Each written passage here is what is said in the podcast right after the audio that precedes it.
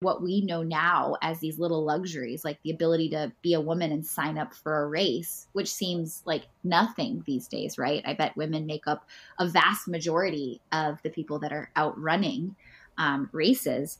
But to know that had to start somewhere, that little act of change and advocacy, um, it really makes you think like everything we do has this greater impact on our personal and other people's well being. This reframing of the way we think about voting from this private, personal, very individualistic activity into something that can be used as an agent of change that's not just about you. That was my first ever hate message on Instagram, but I got a my first hate comment on Facebook also this year. For a lot of us, it's really anxiety provoking, even if it's just a stranger on the internet it can be stressful. It's stressful for me. Because you said something that made someone feel something enough to respond. Like this isn't you with vanilla frosting on top. This is you with your rainbow sprinkles.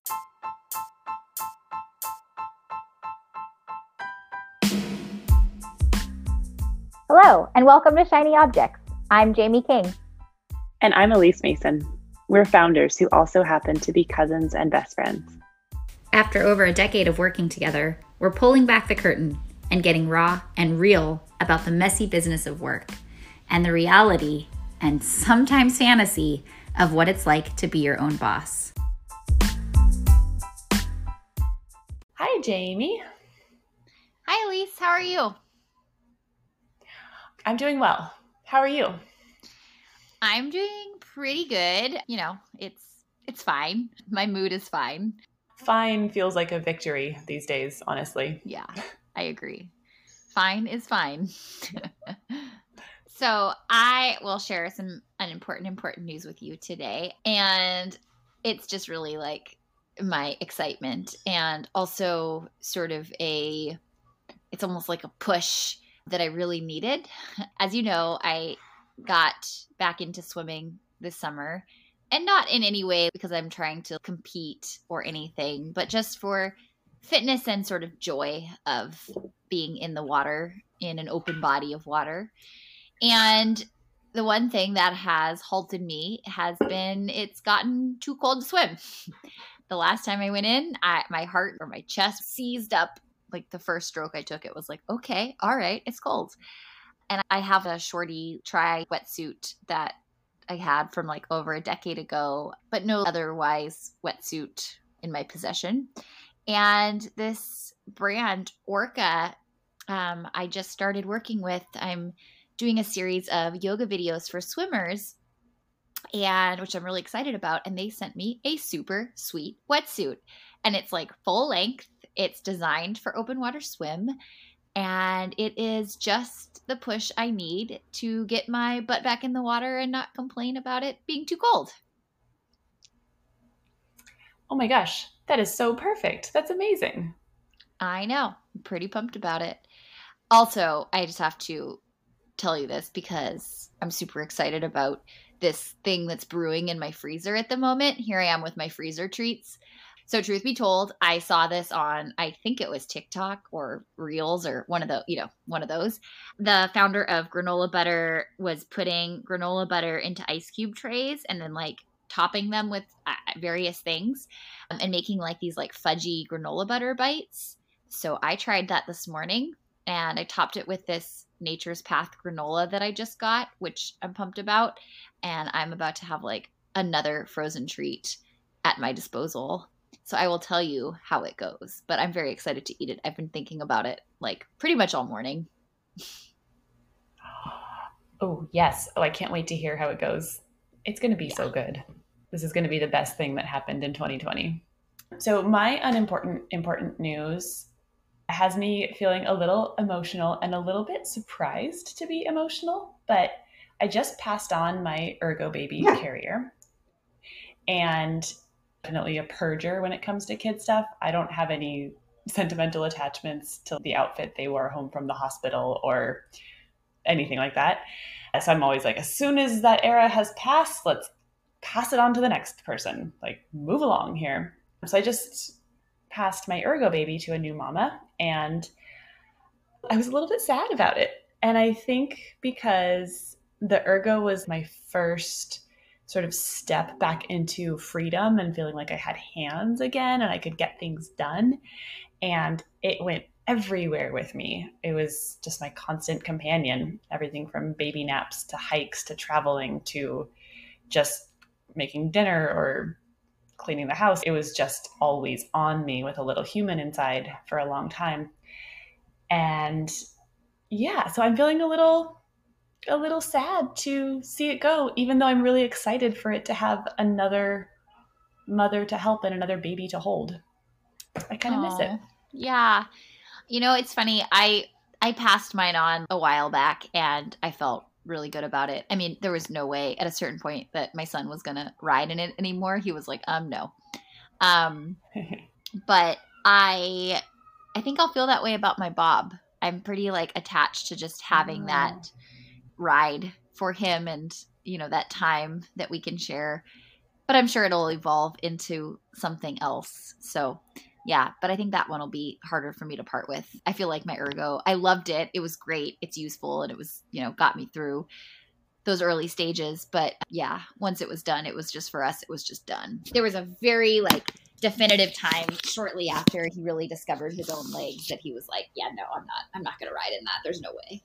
That's funny. Both of my kids had moments of wanting to get back into the ergo even after it was like really past time for them to be in the ergo uh, it didn't help that as I was literally like I washed it and was waiting for it to dry, it finally dried, and I was picking it up and putting it in a bag to like actually deliver to its new owner. And my son was having kind of a just a tough day, just one of those, you know, two year old uh-huh. tough days. And he starts wailing, Get in the ergo. I get in the ergo. and I was like, no, I'm not going to put you in here and then have to wash it again. yeah. This is the end of the road for you. So it had a good send off. Yeah.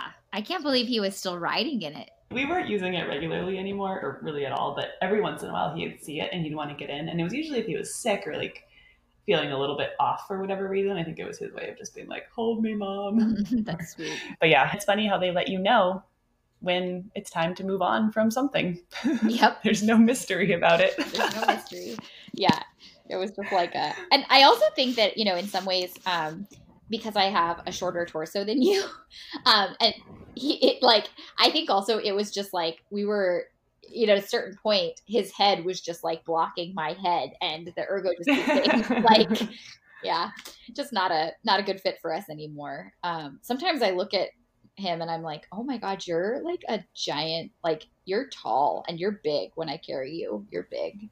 Um, and it's so crazy because I'm like, I said the other day, just randomly, like I was saying, someday you're gonna probably be taller than me. And Casey goes, and I said, like, I don't know, and how many years is that until you're taller than me? And Casey, my partner, goes, Oh, probably like six. And I'm like, Six? You think he's gonna be taller than me when he's eight? Like, I don't think so. I was like, I was thinking more like, you know, 13 years, but like eight? I don't think so. Um, but that's a weird thought. yeah. Oh, that is weird. yeah, it's a weird thought. Like someday I assume he's gonna get taller than me, and uh, I, yeah. you know, it's just that thought of like I won't be able to like carry you anymore, or like hold you in that way. And it's just, yeah. And when he said six years, I was like, don't break my heart. Like not eight. He's not going to be that tall when he's eight. Give me a break. oh yeah, just the thought of not being able to like physically overpower my children anymore makes me feel a little nervous. Right? yeah. Not that I'm harming them or like con- trying to control them, just that you know, be able to grab them if they want to run into the street or uh-huh. They don't want to go to bed. like haul them upstairs anyway. or like if you need to scoop them up, we you know went to a pumpkin patch and it was like a really long walk to the pumpkins and um you know and i had to eventually i had pumpkins i was carrying pumpkins but i also had to end up carrying colby for a little bit of it um, not a lot of it actually he did pretty well with the walk but I had to scoop him up, and it was nice to be able to do that just with one arm. Like I had two pumpkins like across my body, and then with the other arm, I scooped him up, and then like kind of had this balancing act for a couple minutes, and that that's just a, like a nice thing to be able to do. It's like a convenience or like survival mechanism. Exactly, exactly. I guess by the time our kids are taller than us, hopefully, we won't be as in need of those of that survival mechanism. That's what you think. But I guess there's always teenagers. we don't really know, but I guess it's nice to think that. oh, save those problems for another day because we've got other problems to talk about today. yeah, I know.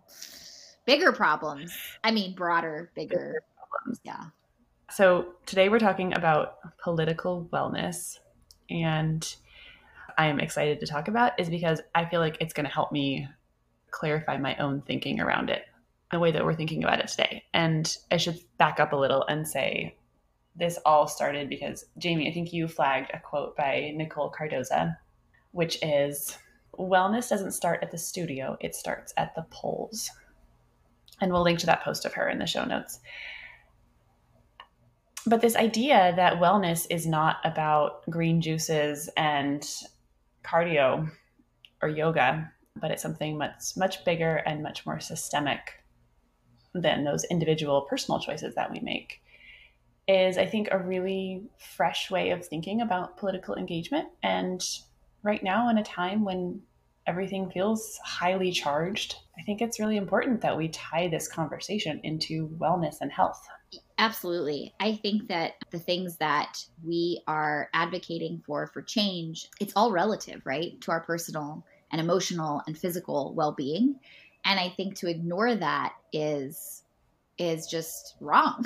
We've all heard the story of the first woman to run a marathon and those kinds of things, those kinds of movements that impact change and what we know now as these little luxuries like the ability to be a woman and sign up for a race which seems like nothing these days right i bet women make up a vast majority of the people that are out running um, races but to know that had to start somewhere that little act of change and advocacy um, it really makes you think like everything we do has this greater impact on our personal and other people's well being. So, advocating for changes um, isn't just for the self proclaimed policy nerds, it's for all of us. And it's all of our responsibility because we like to have that privilege of having wellness and well being. And we need to sort of step it up in terms of how we're getting out there and making changes and advocating um, for ourselves and for others because it's really important. And it, it's more than just that studio green smoothie yoga thing. It, it goes beyond that to you know healthcare, mental well-being, your mental health, etc. So it's the physical, it's the emotional, it's the spiritual, it's everything. Yeah, and I would add financial in there too. Oh, I mean, having yeah. access to opportunities and to resources and to capital is maybe the most foundational part of health and wellness, right? We live in a place where you need to have money and access and opportunity in order to be well, which is its own set of problems. But how are you thinking about political wellness right now in this? We have what, 20 something days left to an election that is front and center of everyone's attention. How are you thinking about your own wellness in this landscape? the way I'm thinking about it is twofold. I'm thinking about it from the perspective of my responsibility as a business owner to my community during this time that a pandemic, you know, isn't political or shouldn't be political, but it has become that way. And I think because there is no leadership in our administration currently around the pandemic, that it's really inspired me as a business owner to be a strong voice and an advocate for my community safety and to make decisions that feel right. So I think that's sort of one place that I sort of look at this from like a community angle And then on the other side of things, on an individual level, it has inspired me to be more active just overall in the information that I am digesting what I'm learning and the things that I am supporting and advocating for, I have become more outspoken about.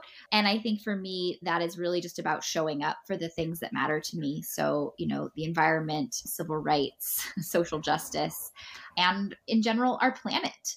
And so I think it's trying to find more ways to really use my platform and my voice to inspire community and the people around me to be thinking sort of more broadly about our overall well being.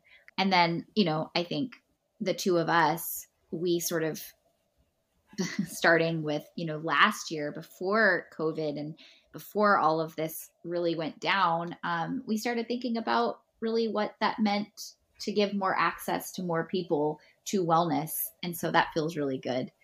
How about you? Yeah, something that I've been really working on, and I've got mixed results in terms of success, but in really managing my consumption of information and news, because being engaged and being informed is really important to me. And I also get really sucked in. so finding the balance between consuming enough so that I feel empowered and informed and not going so far down, you know, Twitter rabbit holes that my energy and my emotional well-being starts to suffer has been a tricky dance. I told you before we started recording that I was feeling really angry, and it's because I went down a pretty bad rabbit hole a couple days ago. Uh, so I'm trying to reel myself back in. Mm, but another challenge that I'm working through is that there's just so much noise. there's so much noise. And so much of it is so absolutist and so hateful and so divisive. And I've been really trying to figure out where to sort of fit my own voice in there because I don't want to add to the noise and I don't want to add or amplify the hate or the divisiveness. But I also have some pretty strong opinions. and that's something I feel like I've always struggled with finding the right balance on. Uh, but it's like everything else, it's really intensified this year and especially this month. That said, I am feeling at this moment, I'm feeling really inspired because we just talked to Amelia Howe, who's this incredible activist and who's in a generation younger than us. And you can hear our conversation with her on the Activist podcast that came out yesterday.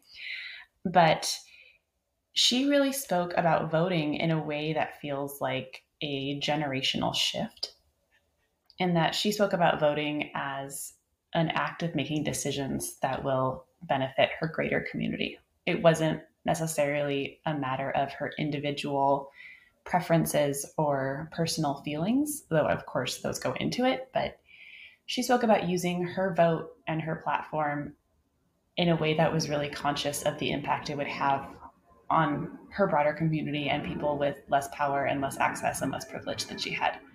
And that gave me all sorts of feels and hope for this next generation. And just this, you know, this reframing of the way we think about voting from this private, personal, very individualistic activity into something that can be used as an agent of change that's not just about you.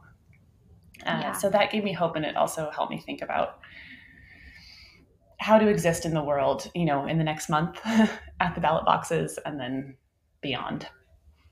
Yeah, I felt so inspired also, and um, so inspired by yeah that the generation that she is a part of. I think there's a great deal of young voices that are really emerging and stepping up and getting involved in ways that maybe our generation didn't do as much and it's it's wonderful and it's inspiring and it you know makes us all want to get out and be more active one thing that she said that I wanted to come back to what you said is you were feeling kind of angry and sort of spiraling about something. And one of the things that I really loved that she talked about in terms of taking care of her own wellness when she is an agent of change. So, you know, in my mind, out there serving others by offering up information and putting herself on the front line, so to speak, of making big changes that impact all of us one of the things she talked about, you know, in terms of caring for herself, her own well being in that sort of wellness um,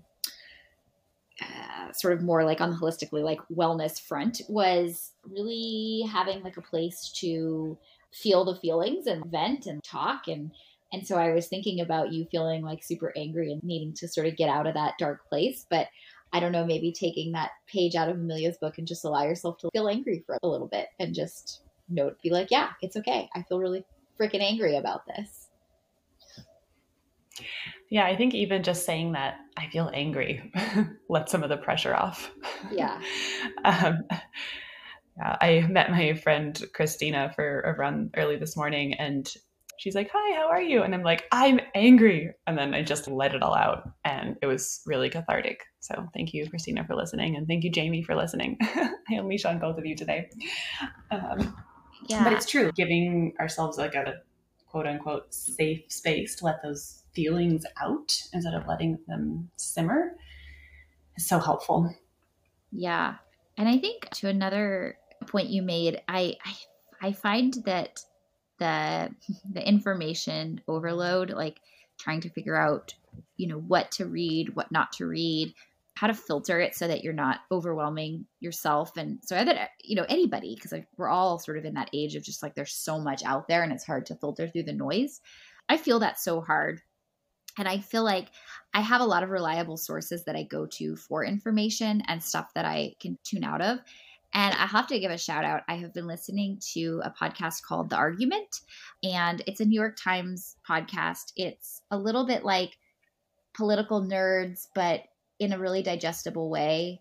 And it takes sort of both sides of the coin. And I, I find it really, it's really well done. So if anyone's looking for like a place to get information or just hear from people of all sort of different sides and views and opinions, it's a good place to start. It's definitely been keeping me company on some runs and walks lately. And yeah, and it's nerdy, but like digestible at the same time. oh, that's great. I'll have to add that to my rotation. Yeah. Yeah. I'm, I'm really interested to know how 2020 or the last maybe four years has this reignited your political flame? Has this started the political flame? Yeah, I feel like this has really lit my political flame, like so many people. I was always peripherally interested in politics and I kind of kept an eye on what was going on, but in no way like I have done basically since the 2016 election cycle. With the Obama years, I let myself get complacent. I trusted who was in power and didn't pay attention to a lot of the details. And actually, since becoming more engaged in the last four or five years, I've learned a lot about what happened under Obama that I don't necessarily agree with or that I take issue with. And so it was a good reminder that even if you think, okay, my guy's in office or, you know, my party's in office, that we have to be always paying attention. Mm-hmm. But yeah, I've, I've swung to the other side of the pendulum where now I'm a little bit obsessive about the news. And I don't think it's necessarily a, a healthy place to be, which is like, like I said, you know, trying to dial it back um, so that I'm informed but not overwhelmed. Mm-hmm. Yeah, it's interesting. I feel the same. It's reignited a flame. However, I will say, and I have a confession, is that I got not only complacent, but I would say even just lazy. And uh, my confession comes from the fact that I don't know, you know, people probably don't know this because I own a fitness business and I teach yoga, et cetera, et cetera. But I was a political science major in college.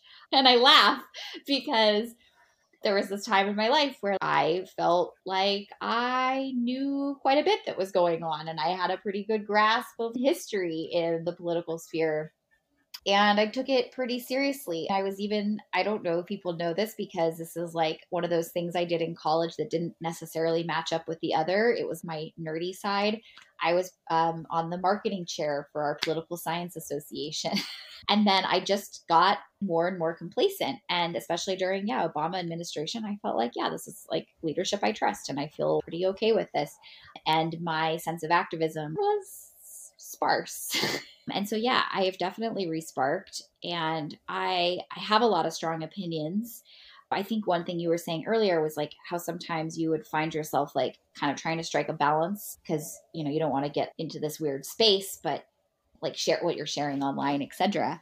And I, you know, I also do that. I, I try and strike a balance, not just because I don't want to oversaturate with my own voice and the things I'm saying, but also because for my own wellness, my own mental health during this time, some things I have to process and just, you know, stay within like, I have to just be like, okay, I need to process this and really think about it. And I don't want to get like, I don't need to hear anybody else's opinion on this. If it's something that I already am just like, my mind is made, you can't tell me differently. However, I posted uh, reposted somebody else's was like a meme that somebody else had created, and it was basically about social justice. It was about anti-racism, and I reposted it and I had some commentary about the Trump uh, supporters of Trump and the Trump administration in general, um, along with that post. And I got my very first ever, and I I think I've been on Instagram. Let me say like I don't know you know, probably, uh, I don't know, seven, eight years, something like that, whatever, who cares? But a long time. And I got my first actual angry DM. And it, it made me so happy. I was so thrilled because and I not because I like made someone mad necessarily. It's not like that. Ooh, like I'm ready for a fight. It felt really good in that I just by reposting somebody else's post and just adding a comment to it, that I made someone feel so insecure in their own choices that I made them think and then I made them react. And, you know, whether or not I changed that individual's opinion, I was like, wow, you know what? We do have a duty to be active and to say the things and, you know, to be just to be more political, to really have a stance on something. And it made me really realize that again and not just get lost in the, you know, the day to day where you're just kind of like moving along and you're like, yeah, everything's whatever, it's fine. I can just ignore like mostly what's going on around me. And I, yeah, that just felt really powerful. I was like, I got my first like hate mail and and it was great. I reposted that also and let people see it because I think that's important. Um, to just be like, yeah, if you put yourself out there, you might get stuff that you know people come at you know they come back to you and it you know they feel very personally attacked by something that you're saying even if it's it's not a personal attack right? But i affected that person so much that you know it angered her enough to respond to me. And also this year the other thing is that was my first ever hate message on instagram but i got a my first hate comment on facebook also this year, which felt also amazing. And the funny thing about that one was I I just posted I literally posted an article. It was this great opinion piece and I think it was in the Washington Post and it was about this business owner just speaking about the protests and it was their opinion on what had happened. And I want to say they were Indian American family um, that owned this restaurant and it was a really good article. And I just posted it. I just wrote powerful. I didn't say anything else about it and this person commented with this I mean, she didn't read the article. She completely didn't understand the premise of it, but got really mad about what I was saying. And I think called me like radical left or something crazy. But um, anyway, it and it felt really thrilling because again, I was like, I think the more we use our voice and you know, we can help inspire more change, even when our voices sometimes feel so small. And I think that's what I'm talking to Amelia and, you know, hearing her again. The episode hit yesterday was just that, yeah, you know, get out there and not only, you know, use your platforms and your voice to sort of you know shout it out and let people know what you're feeling and where where you're leaning and sort of what you're fighting for but also get involved locally um, and i loved that because she was saying she can touch her friends and her family these these little direct connections that are just as important. That's so smart and it's such a great way to think about it and to think about every word we say every choice we make you know how we vote etc we impact each other. Yeah and we may not even know who we're impacting. Yes like the, the person who hate dm'd me. I don't even know her. I didn't actually even know she followed me. And that made it even more thrilling See, I love that you find it thrilling when people hate respond to you because I think for a lot of us, it's really anxiety provoking. Even if it's just a stranger on the internet, it can be stressful. stressful for me. The funny thing is, it doesn't stress me out at all. It's really thrilling. And I don't want to make it sound like, because this isn't where it's coming from. I'm not trying to provoke somebody, I'm not poking the bear, I'm not looking for a fight. Um, so if you're looking for a fight and you think I am by me saying this and you're listening, don't just send me hate mail just because you think that's what I want. I don't. What's thrilling to me about this particular instance was that it makes me feel like this person who was like politically minded in college and had a lot of convictions and a lot of cares to becoming an adult and sort of just like letting that stuff slide away um, and then becoming complacent, as you said, that was my confession, into somebody who's kind of reignited the flame and is standing a little bit more sure and more firm in my beliefs and my stance. And I don't know, and just having a, having my voice back, I guess where I felt like, oh, oh yeah, that's you. That's your voice because you said something that made someone feel something enough to respond. Like this isn't you with like vanilla frosting on top. This is you with your rainbow sprinkles. I love it. Can I be like the queen of terrible? I don't know. Is that a metaphor? Can we just say that I'm like the queen of that? I come up with these strange examples that probably don't make any sense. My partner, Casey, he's very black and white about things. I'm sure if I said that to him, he would be like, Can you explain what that means? And I'd be like, Duh. It means I'm no longer vanilla frosting. I'm rainbow. And he'd be like, I, I don't like he would not under you know, he'd be like, I don't that's yeah, it's not funny and it's not relevant. And I'd be like, oh, okay. He's like, where does this go in my spreadsheet? yeah. but I like vanilla frosting. Uh. Have you changed who you follow or listen to? I know we've talked about this a little bit, but how is your own consumption of not news, but other people? Oh, yeah. Changed. Oh, yeah. And not so much that I've changed, like, I didn't go on this mass follow of all, you know, new people, whatever. It, it's been a lot of people that I've always sort of followed. I think it's more on the other side of things where I have massively muted. And I think we did talk about this, but one thing we didn't talk about was that, or at least like sort of the, the more of the reasons behind the muting. Um, I think that again, I played it safe. I, I don't know. I got in this weird default place of playing it safe. And I think it's because before we rebranded, um, I was really concerned about sort of upholding this image of this Starbucks toting Disney princess person that I am not. And I was really careful about the things that I would say because of that. And I think now that I am being less sort of filtered in a good way, and I'm allowing like my opinions and the things that I really do feel strongly about to be out there and you know here on this podcast on instagram wherever if you ask me i will have those opinions um, i'm not going to shy away from things i think it's empowered me also to just be like i am so bored with following and engaging with this person who i literally feel no connection to and also like they're going about as if COVID doesn't exist. You know, they're like doing things online where I'm just like, I just don't agree with that. I don't want to support it anymore. And I'm not gonna it's so so fascinating to me the different realities that people are living in based on social media. And i know social media is not an accurate representation of our lives but there are literally people who are acting as covid doesn't exist. And they're just like they're in indoor spaces they're in crowds without masks they're putting other people at risk by not wearing a mask even in places like the grocery store. It's wild to me that we can be living in such alternate realities. Yeah. Yeah. And I think that that is the place where it feels nice to just be able to not listen to that stuff or just mute it or just be like I don't need to even engage with it because it's so far from like where I am right now that it literally makes me feel like I'm watching I don't know some show that I don't want to watch and it's that power to just turn it off or change the channel and yeah and I I have fully embraced that power my remote control is getting a lot of use lately.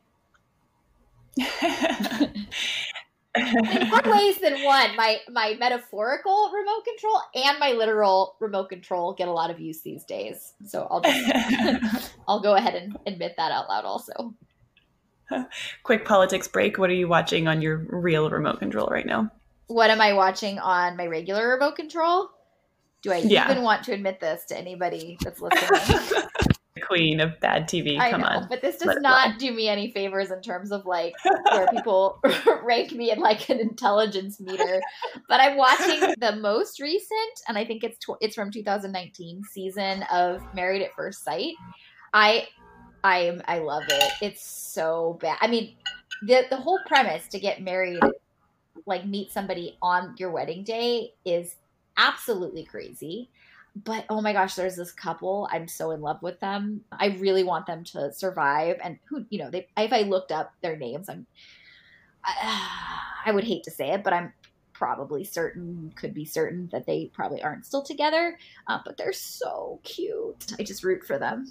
I just root for them as people. I just I think we'd be friends in real life. So that that's what I'm watching. I'm watching that. Oh, and I just started. Hats off to uh, my mother-in-law Pam, who listens to the podcast. She'll appreciate this.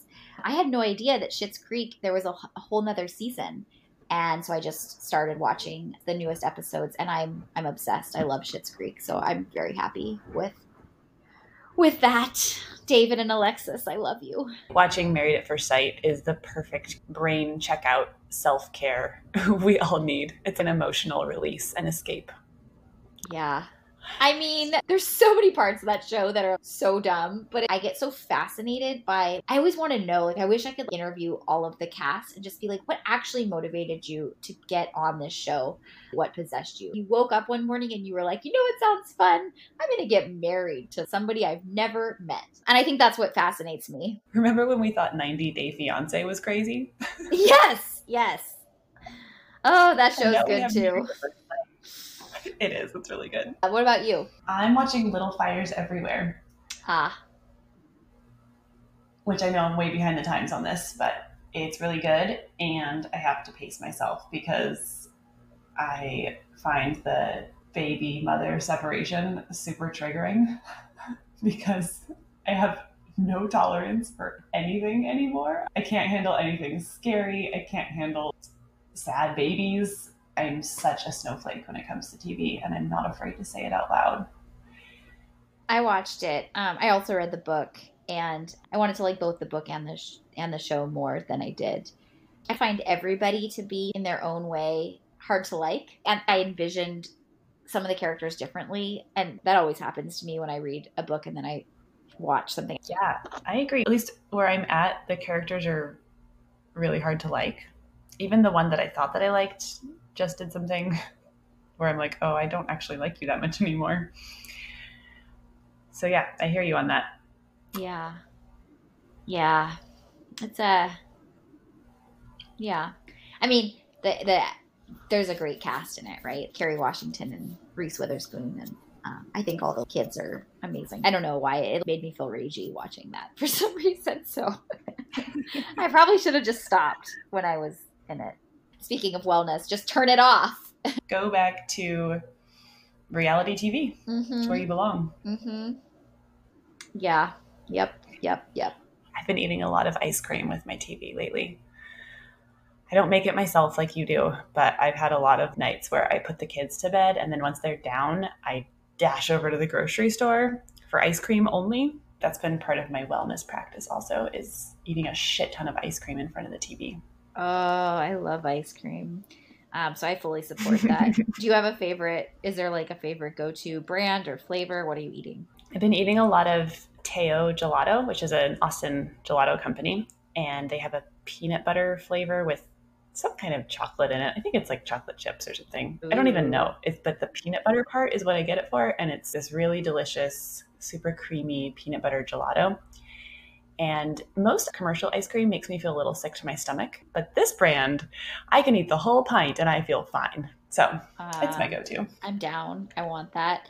I actually have heavy cream in the freezer right now. I have to make some ice cream this week. So that's on my list of oh, things to do. Maybe I'll make a peanut butter ice cream. I might make peanut butter. Funny. We went from me talking about wetsuits and food, like food that I just put in the freezer, frozen treats, and then to ice cream. Hold on, I have one more question oh, for you about politics. Yes. This can be the politics sprinkling on our ice cream sandwich. The rainbow sprinkles. What are you going to do on election night, knowing that we may not know the answer for a while? To be honest, I don't know. It's hard for me to see that far into the future in terms of, you know, what I'm actually going to do on that day. I think I'm not going to get in the sort of doom scroll or the news scroll. I want to just step away from it and you know, do something for myself. Like maybe it's an escape for a really long run. I haven't been able to get out on the trails for a bit because our local trails have been closed for a few weeks and they're reopening soon. So maybe that'll be when I spend a longer time out just to decompress. We've also been talking about doing like a quick fall camping trip. And so maybe that's the time to just be off the grid for a moment. But we haven't firmed anything up. What about you? Maybe you have a better answer than me, who's like completely like, I just don't know. no, that's that's why I'm asking. I anticipate that I will not be able to stay away from doom scrolling or watching results come in, but I would like to not do that. So I'm just asking around, getting ideas. I think that I'm going to find a way to be, like I said, somewhat distracted. But we'll see. Yeah. I could be lying to you. You could see that from my Instagram feed that I'm just sitting there reposting and being crazy and scrolling and yeah. yeah. I do have a plan to vote. I'm going to vote on the first day of early voting here, which is October 13th for those of you in Texas. So that's that's the firmest plan I've got around the election. Good. I also have a plan to vote. I will be voting uh, by mail, and we have a big blue mailbox a block away that I love actually walking with my son over to. We have been doing our part to support USPS. I actually love to send snail mail, so I'm going to bring him with me and put my mail in. Yeah, nice. Yeah, because that's right. You do all voting by mail in Oregon, right? I do. Yeah, so I will be voting by mail. And if I can snag myself a snazzy sticker just so that, you know, the world knows that I did, I will. I'm trying to figure out how to do that. I never get the snazzy sticker, you know, because it's like we mail and vote. But I am mm, registered. I've been registered for, you know, a long time. But yes, I've gone through all the steps, did all the checking. Okay, we're good. We can vote. Got to vote. So yeah, everybody hmm. vote. It's very important. And then yeah, and I think as Amelia said, like it doesn't it doesn't end there though. Like the vote is not where this ends. So stay active. Yeah, absolutely. This is just one tiny step in a huge process. Thank you for the ice cream inspiration and also for getting me to talk about political wellness. And I think we should continue this conversation. Yeah, beyond the election. Beyond to the election and beyond. I can't wait for that beyond. Oh my goodness. Uh, Probably regret those words later.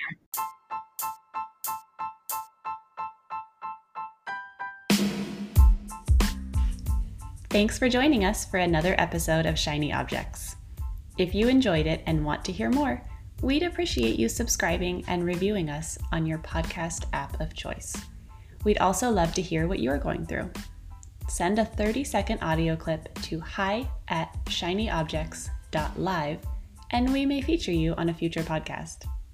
Thanks for listening and come back soon.